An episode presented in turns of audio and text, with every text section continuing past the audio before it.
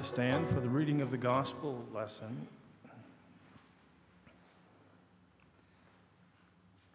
The gospel of our Lord Jesus Christ according to St. Luke.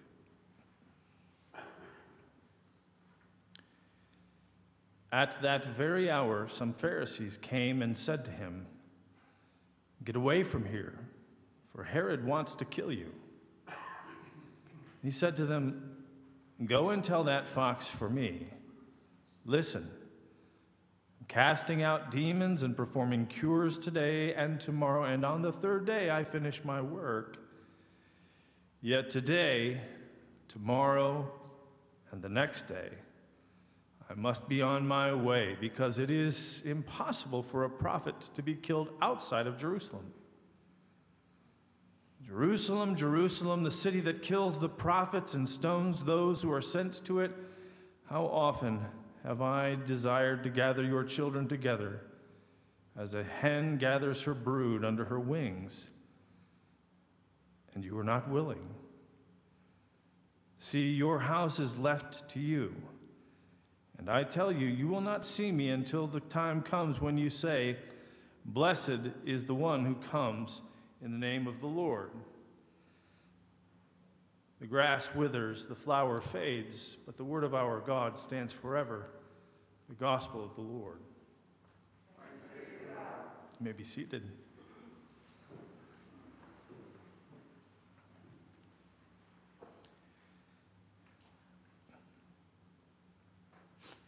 When I was a kid, maybe nine, my brother and I drove down to Mexico with my grandfather and my six year old Uncle Juan. And looking back on it, making that four day drive in a station wagon alone with a nine year old, a seven year old, and a six year old must have required my grandfather to draw mightily on the reserves of strength and discipline he acquired in the United States Marine Corps. And we rode in a blue Ford station wagon. A serviceable automobile, nothing fancy, had vinyl seats, which of course we stuck to. It had lap and shoulder belts, which we assiduously avoided. Had an AM FM radio, which my grandfather never turned on because he liked the silence. Let me just tell you four days of silence for a nine year old is a lot. That's a lot of nothing. That old station wagon, uh, wagon went ran pretty well. My grandfather, the, the urban commando, used the radiator block to cook hot dogs for us instead of needlessly stopping at restaurants. But most importantly, that station wagon had an air conditioner, which, if you're driving through Texas in the summer, is not a non trivial thing. The air conditioner leaked on the front passenger side, right out of the corner.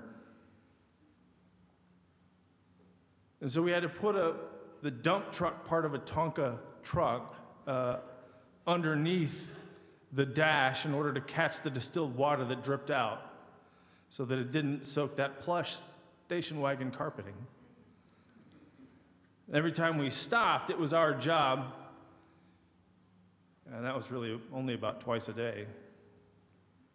We were supposed to empty the dump truck on the ground outside, just get rid of it so we could fill it back up again.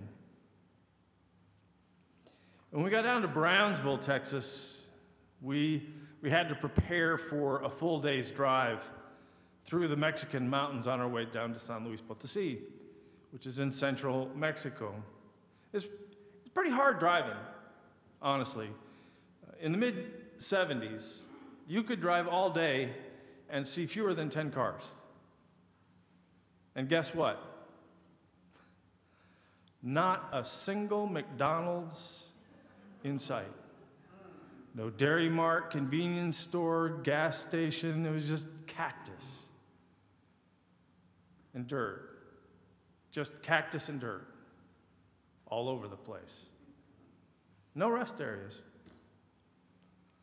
We crossed the border into Matamoros and on this particular trip, and, and it was like 105 degrees out. And somebody, I don't remember who, said, I'm thirsty. Now, after three long days in the car and countless radiator hot dogs, apparently that was the wrong thing to say in front of my grandfather at that point. Didn't I tell you guys to get something to drink back in Brownsville? You bring the water like I told you? Um, I thought he was getting it. We all three pointed at each other. Well, there's nothing out here. We're not going to have anything for a long time. Now, regardless of who brought up the whole thirsty thing in the first place, hearing that we were driving through the suburbs of hell without any realistic hope of getting a drink, I mean, it made us all thirsty. Really thirsty. And so we started whining. And whining was something that neither the Marines nor raising 50 kids in a children's home had prepared my grandfather to handle gracefully. He didn't have much use for whining, and by not much use, I mean no use at all. I told you, you didn't listen, now you're just going to have to wait. Of course, there were sniffles, not, not out and out crying, which would have further exhausted the supply of liquids we were hauling around in our little bodies.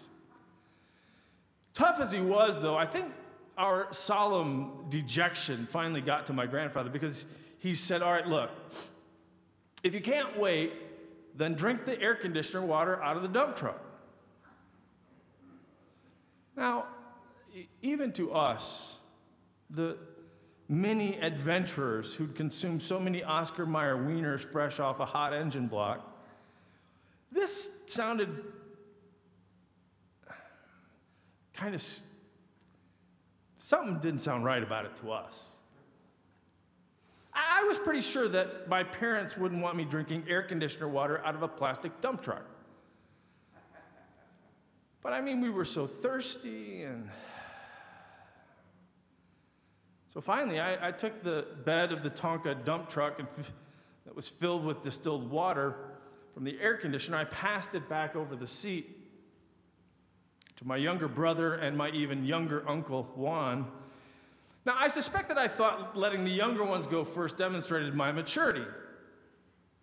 And in retrospect, I guess it probably did. But that brief flash of prepubescent wisdom was soon eclipsed by my outrage that they drank almost the whole dump truck full of water. They left me little more than a mouthful. Now, I don't mind telling you, I was furious. I said, Grandpa, they drank the whole thing. I mean, I was ready to climb over the seat and teach them a violent lesson about sharing. Now, my grandpa, whom I don't think anyone would have called long suffering when it comes to child rearing, he just sort of rolled his eyes and shook his head. That, uh, that sort of universal parental deep sigh. His mildly annoyed response was much less energetic and indignant than I thought the situation merited. I said, Grandpa, come on. I mean, that's just selfish. They drank the whole thing. I only got a mouthful. My grandfather was probably over the whole, I'll just drive three young boys down to Mexico alone thing by this time. I'm pretty sure. And my, my, my attempts to elicit indignation or, or even sympathy from a former Marine who did a stint in the Pacific Theater in World War II went nowhere. In fact, he said, Selfish? What are you complaining about? At least you got something. I didn't get anything. I remember thinking that he totally missed the point on this whole thing. I mean, after all, he was a 50 year old man. I was stunned. It, it, it, was dispiriting to me to think that at nine years old, I was the only person who understood injustice, the tragedy of the commons, and the corrosive nature of selfishness. See, I was taught from an early age that selfishness is something that we should avoid. Now, I'm sure this isn't your story, but looking back over my life, I'm amazed by how often the lessons went unremembered by me. I mean, I can see patterns where, despite my protestations to the contrary, I've looked out first for my own interests, taking the first and the biggest drink from life's Tonka truck before everybody else got a chance. Now, as wonderful and selfless as we all can sometimes be, and as much as it hurts to admit, we humans often find ourselves swimming against the current of our own self absorption, don't we?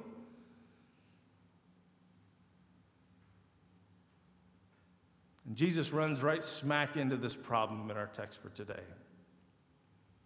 Now, you may be wondering to yourself, what is he talking about? I, I, I don't see anything about selfishness in the gospel lesson this morning. I know.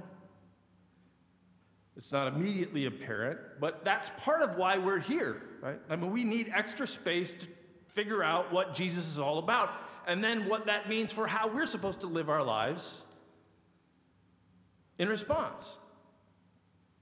Now, just before our passage in Luke this morning, Jesus has been traveling throughout Galilee. He's been preaching and teaching, casting out demons, healing the people that he encounters. But you see, all of this perambulating isn't random. He's headed somewhere. And this destination colors our understanding of everything Jesus says and does along the way. So, where is Jesus headed as we pick up our story this morning? Well, of course, Jerusalem. And what happens in Jerusalem finally? Yeah, that's right. Jesus bumps heads with Caesar and his minions.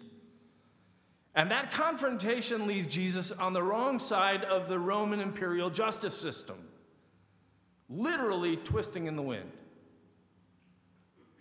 Now, just so we're clear, Jesus is headed to Jerusalem where he will die challenging the most powerful political machine in the world on behalf of the poor and the powerless. Right before our text begins, Jesus has just been answering a question about whether only, you know, maybe a few will be saved. And he responds by saying that salvation lies through a narrow doorway. Many people will attempt to enter this door on the strength not of anything that they've done, but on the strength of who their parents were Abraham, Isaac, prophets. In other words, they're convinced that the most important thing about themselves is the advantages they've inherited. Now, according to Jesus, the hordes of people who will come from the east and the west, the north and the south, they will find themselves welcome, not based on their parents or where they come from, but on nothing more determinative than that they've spent their lives bringing up the rear. Indeed, Jesus says, some are last who will be first, and some are first who will be last. And then immediately, Luke picks up our passage today, ties it together with this previous encounter with this transitional phrase At that very hour, some Pharisees came to him. Now, once again, I, I, feel the need to point out that Pharisees, as they're often portrayed in Scripture and in much of Christian tradition, are something of a caricature. The way that Luke recounts Jesus' life the Pharisees are the poster children for that group of people who rely on their own storied heritage and excellent breeding. The people who are self absorbed enough to believe that when it comes to entering the narrow door of salvation, they're supposed to have the Disney quick passes that allow them to jump to the head of the line.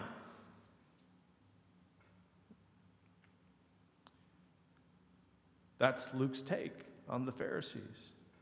But here's where things get interesting. The Pharisees warned Jesus to hop on a red eye to Tupelo because King Herod wants to kill him. Now, we don't know if the Pharisees are genuinely concerned for Jesus' welfare or if this is just another in a long line of plots to trap him. What we do know from Luke is that Herod, who was historically a violent and self servant client king of Caesar's, who'd already killed John the Baptist, this guy apparently has his sights set on Jesus. Now, Jesus responds to this dire warning by saying, You go and tell that fox for me that I'm busy announcing God's new realm. And I'm doing this on my way to Jerusalem, which is a tough road because we all know that Jerusalem is the place that prophets go to die.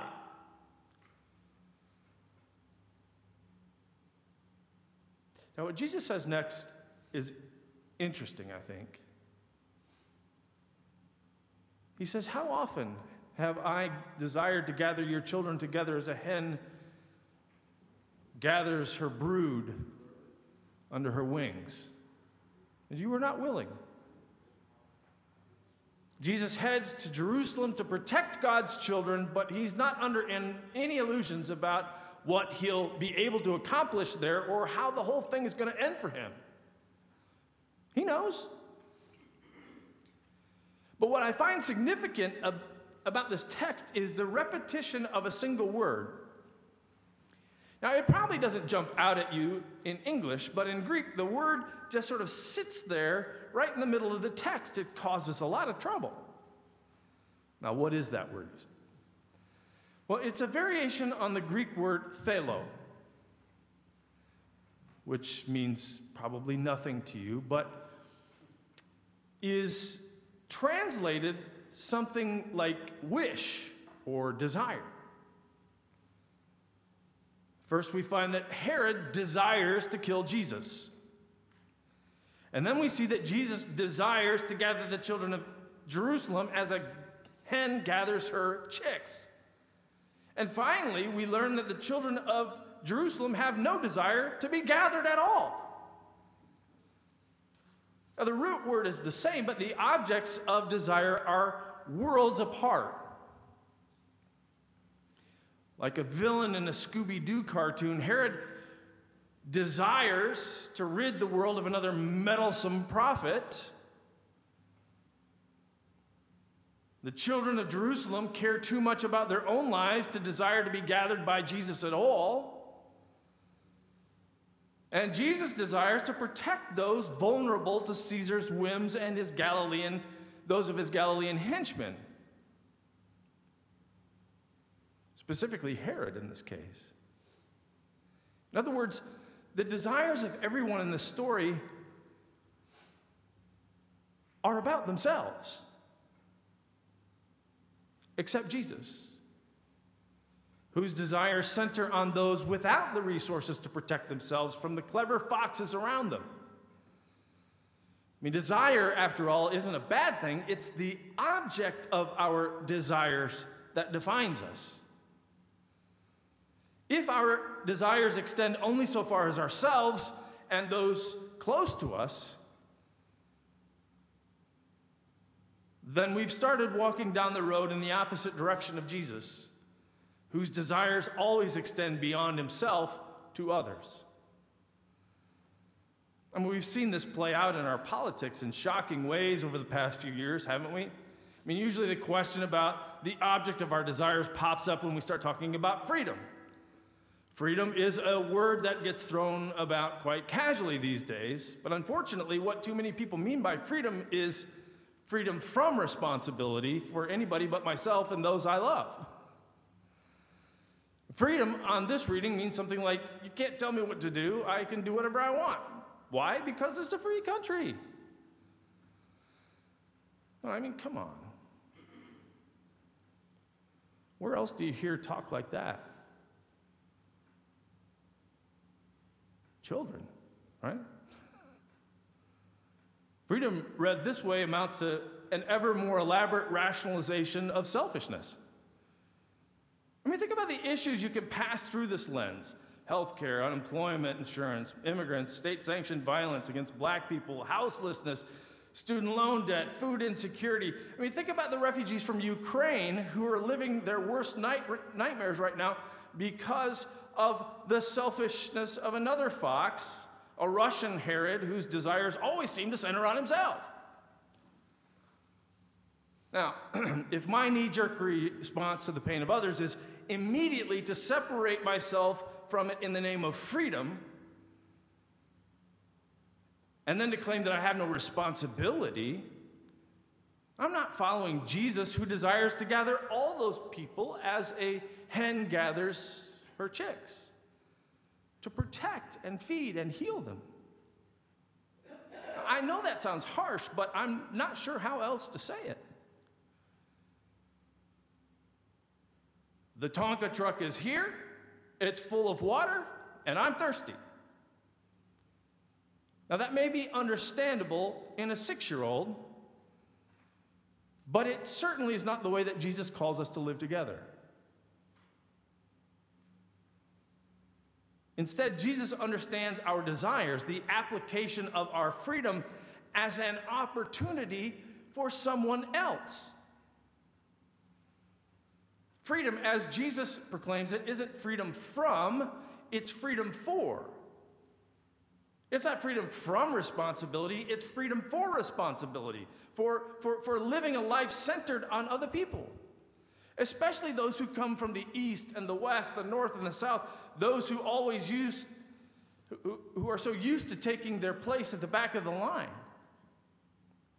See, following Jesus is about correctly ordering the desires of our hearts beginning with the desire for a new realm in which the last shall finally be first, and the first will bring up the rear. The heart of desire in the new world that God is creating finds its home by focusing on the hearts of others.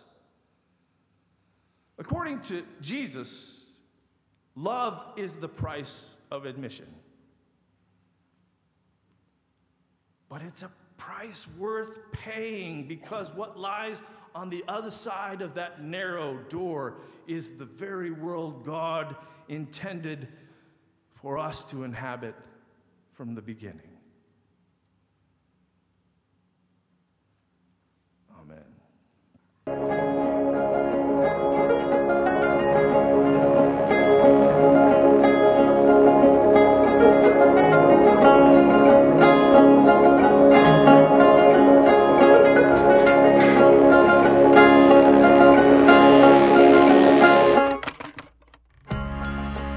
Thanks again for tuning in to the Douglas Boulevard Christian Church podcast. If you liked what you heard, please rate the podcast on iTunes, retweet the link, or just tell your friends. Godspeed until next time on the Douglas Boulevard Christian Church podcast.